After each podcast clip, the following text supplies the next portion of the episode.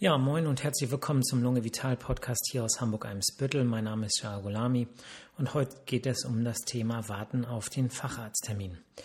Ähm, als Lungenfacharzt spreche ich natürlich ähm, äh, aus der internistischen Sicht auf die Dinge. Insofern ist das jetzt nicht auf alle anderen Facharztdisziplinen ähm, übertragbar, aber ich glaube, die Prinzipien gelten auch in anderen Bereichen. Ähm, ja, ihr habt akute Beschwerden und äh, vielleicht äh, habt ihr das Gefühl, ihr kriegt schlechter Luft oder habt Husten und man empfiehlt euch zum Arzt zu gehen und dann ruft ihr in der Lungenarztpraxis an und die sagen, alles klar, hier sind Sie richtig, dann äh, kriegen Sie einen Termin in äh, drei Monaten. So. Und äh, dann kann man das, glaube ich, aus Patientensicht erstmal überhaupt nicht nachvollziehen und denkt sich, verdammt, das kann ja nicht sein. Ähm, in drei Monaten, da kann ja alles Mögliche passieren.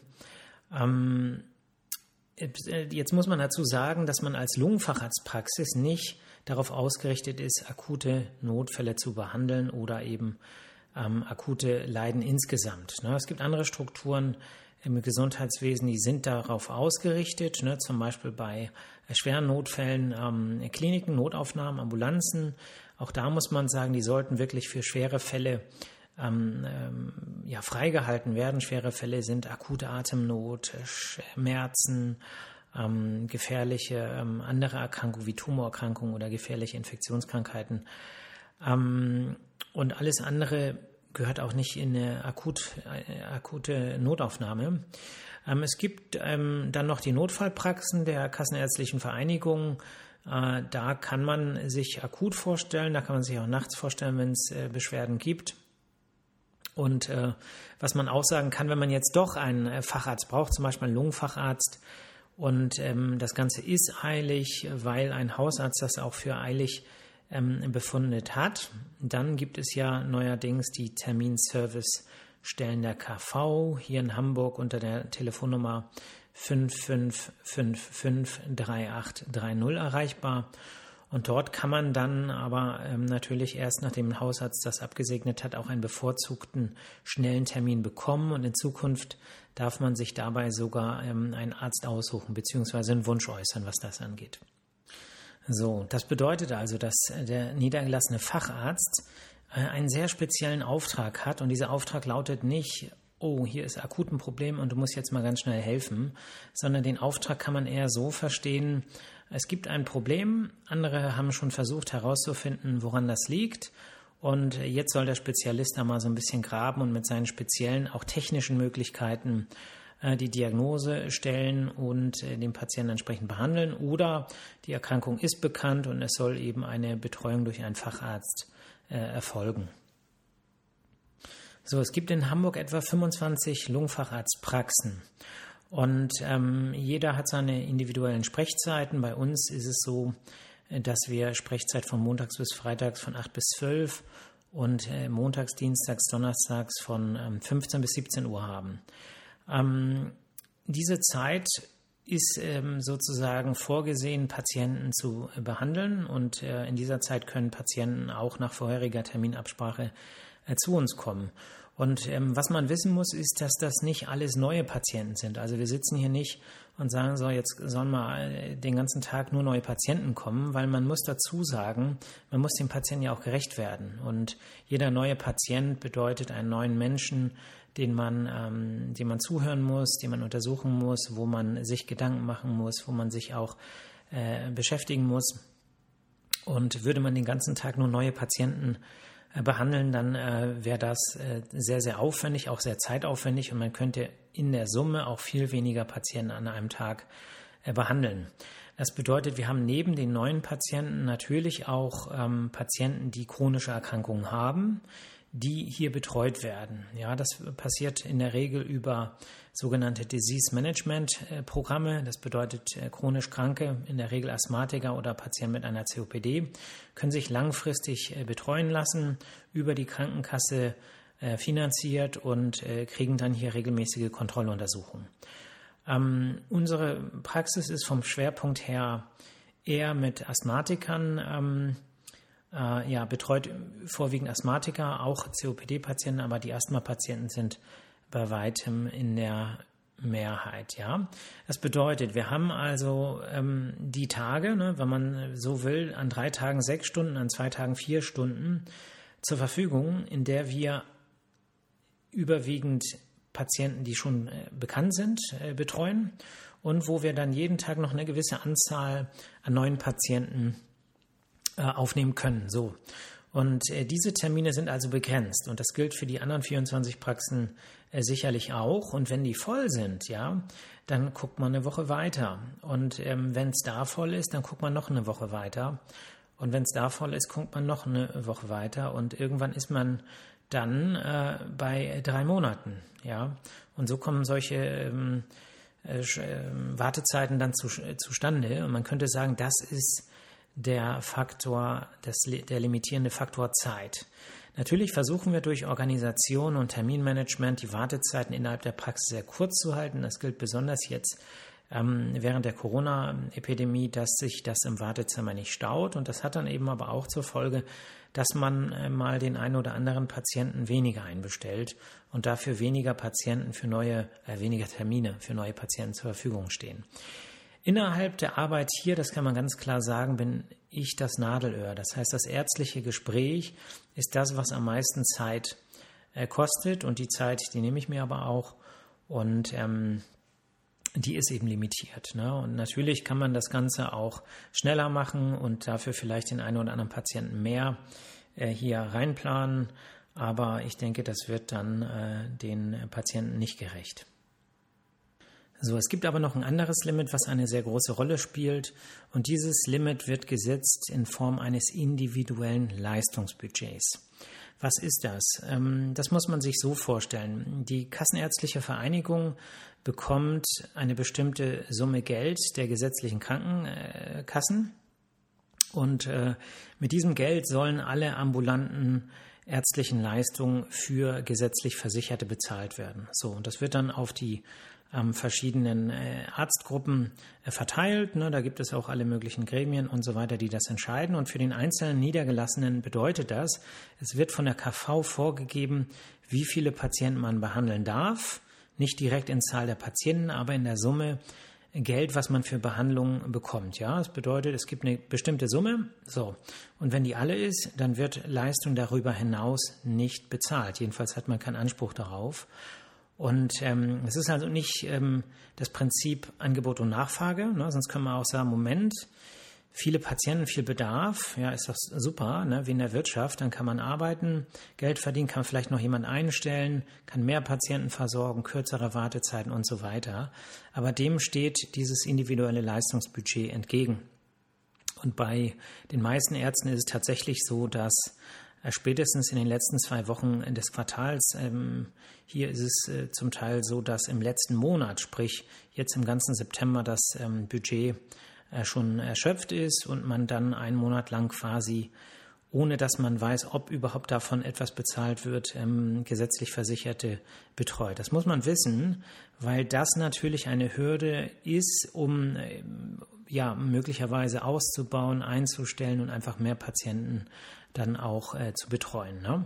Es würde entsprechend nicht bezahlt werden und klar, wir Ärzte sind auch ähm, Unternehmer, muss man sagen, äh, mit großem Risiko. Wir machen es gern, ich mache es gern, es macht Spaß, aber natürlich muss man auch immer gucken, wie viel Geld kommt rein ähm, und äh, wie viel kann man sozusagen auch ausgeben, auch für Patienten.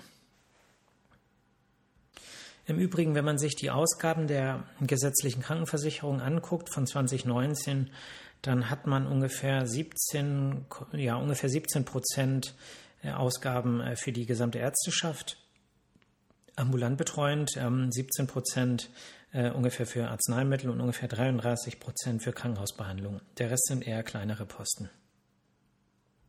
Ja, der Fairness halber muss man sagen, dass ähm, der Gesundheitsminister durch das ähm, TSVG. Ähm, äh, ja, jetzt muss man der Fairness halber sagen, dass der ähm, Gesundheitsminister durch das Terminservice ähm, Stellenversorgungsgesetz im Mai 2019 da so einen Schritt dagegen gemacht hat, ähm, indem er gesagt hat, okay, ähm, dass alle neue, neue Patienten die versorgt werden, äh, nicht mehr in das Budget reinfallen. Ja, das bedeutet rein theoretisch könnte man jetzt ähm, sagen, okay, jeder neue Patient, das heißt ein Patient, der zwei Jahre lang nicht in der Praxis war oder noch nie da war, dass seine Leistungen bezahlt werden, ja, völlig unabhängig vom Budget. Und ähm, das klingt erstmal gut, ne? da wird man sagen, alles klar. Ich kann äh, sozusagen da jetzt doch ähm, mehr neue Patienten vielleicht aufnehmen, vielleicht auch, indem ich jemanden einstelle.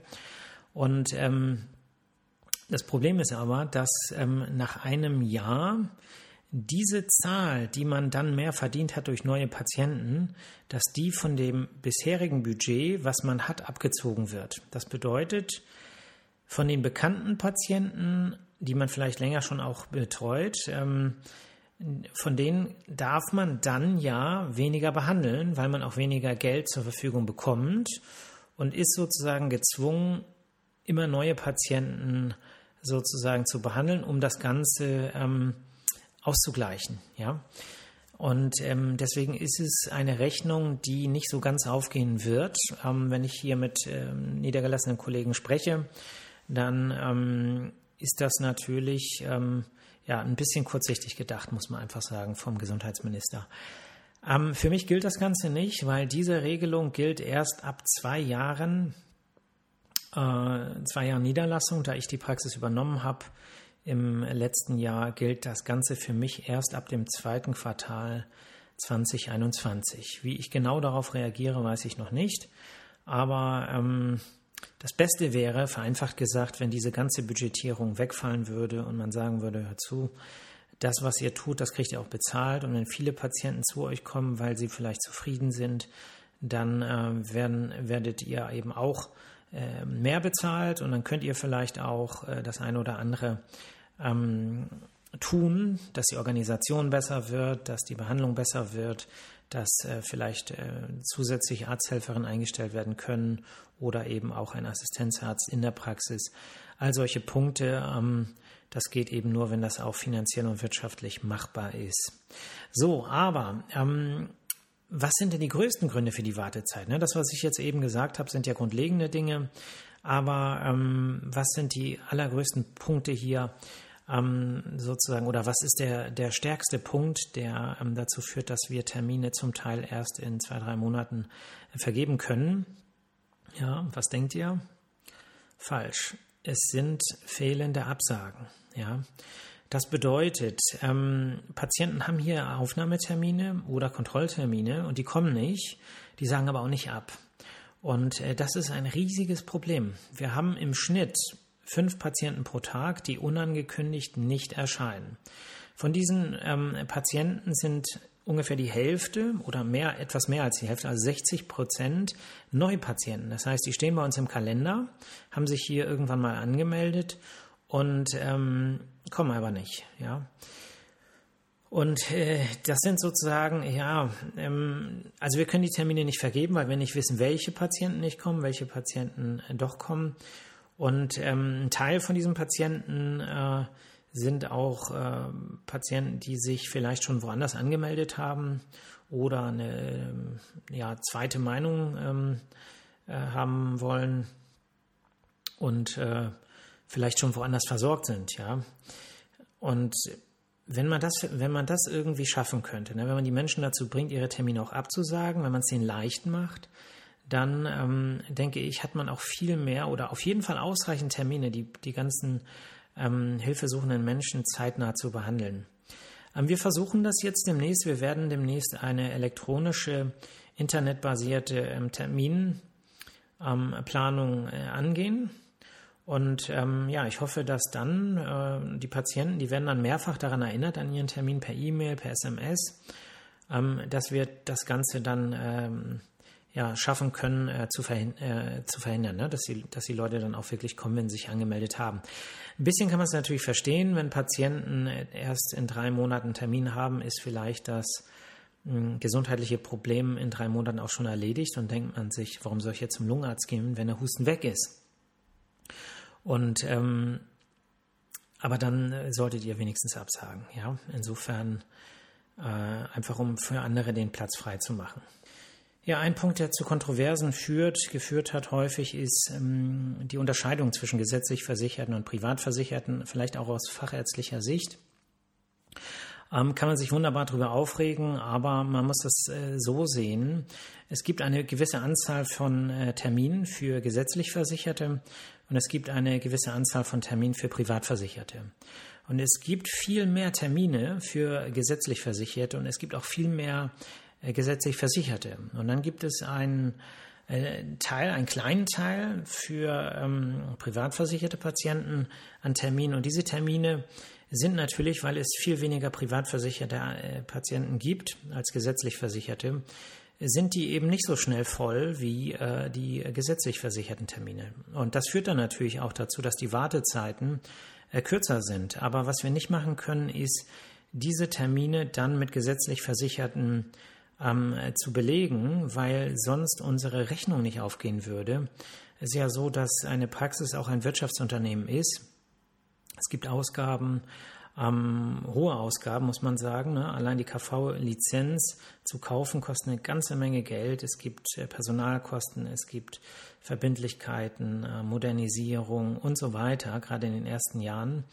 Ähm, und das Geld muss irgendwie auch reinkommen. Und da kann man nicht sagen, ähm, dass man jetzt ähm, die Einnahmen äh, sozusagen äh, jetzt mal eben so hindreht, weil das vielleicht ähm, ja, besser klingt, äh, wenn man alle jetzt gleich behandelt. Ne? Es gibt eine gewisse Menge an Patientenplätzen, die sind für gesetzlich Versicherte und eine Menge, die sind für Privatversicherte. Und da das mehr von dem einen gibt, ist das eine eben häufig voll. Trotzdem brauchen wir, um auch überleben zu können wirtschaftlich und ähm, eine Zukunft zu haben hier als Praxis, brauchen wir diese Einnahmen. Gut, ja, Wartezeit kann also lange dauern. Häufigster und stärkster Grund ist äh, eben äh, aus meiner Sicht die äh, fehlende Absagebereitschaft oder Absagedisziplin von Patienten, die hier einen Termin haben. Ähm, das Ganze versuchen wir technisch zu verbessern durch ein verbessertes Terminmanagement. Ja, aber bei all diesen äh, dürfen wir nicht vergessen, dass es eben medizinisch häufig auch Sinn macht, einfach zu warten. Ja, der häufigste Grund, warum Menschen äh, zum Lungenfacharzt gehen, ist Husten. So und äh, was man sagt, ist, dass wenn Husten weniger als acht Wochen ähm, sozusagen Thema ist, dann sollte man im Prinzip ähm, ja, dann ist diese ganze technische Stufendiagnostik, für die wir Lungenfachärzte ja ähm, das äh, Equipment haben und auch die Expertise haben, die ist eigentlich gar nicht indiziert. Ja, das bedeutet, hat man länger als äh, drei Wochen Husten, dann ist allenfalls eine hausärztliche Vorstellung primär erforderlich. Natürlich muss man jetzt sagen, in Corona-Zeiten gibt es auch andere Dinge, die man bedenken muss, aber sonst gilt in der Regel, dass der Lungenfacharzt, was zum Beispiel Hustenabklärung angeht, erst zum Einsatz kommen sollte, wenn acht Wochen äh, rum sind, es sei denn, es gibt zusätzliche Beschwerden oder eben durch den erst einschätzenden Hausarzt äh, vielleicht die Vermutung, dass da was Ernsteres hintersteckt, dann klar, dann sollte man natürlich auch vorher nachgucken. Aber insofern ähm, ist es so, dass ein Husten sich häufig in ähm, einigen Wochen von alleine erledigt, weil die häufigste Ursache von Husten sind eben Virusinfekte, wobei ähm, Rhinoviren da eben ganz oben stehen. Gut, ähm, ja, ich hoffe, ich konnte euch mit dieser ähm, ja, Insider-Story, weil da ja schon viele ähm, Sachen drin sind, die man jetzt einfach so als Otto-Normalverbraucher nicht so hört. Ähm, ich hoffe, das war interessant. Ich hoffe, dass ähm, ihr jetzt vielleicht das eine oder andere ein bisschen besser versteht, was vielleicht die eine oder andere Warteepisode angeht ähm, dass ihr, falls ihr, das gilt ja ähm, auch nicht nur für Lungenärzte, sondern für alle, dass falls ihr Termine habt, dass ihr immer dran denkt, entweder die wahrzunehmen oder die entsprechend zeitnah abzusagen, damit die anders vergeben werden können.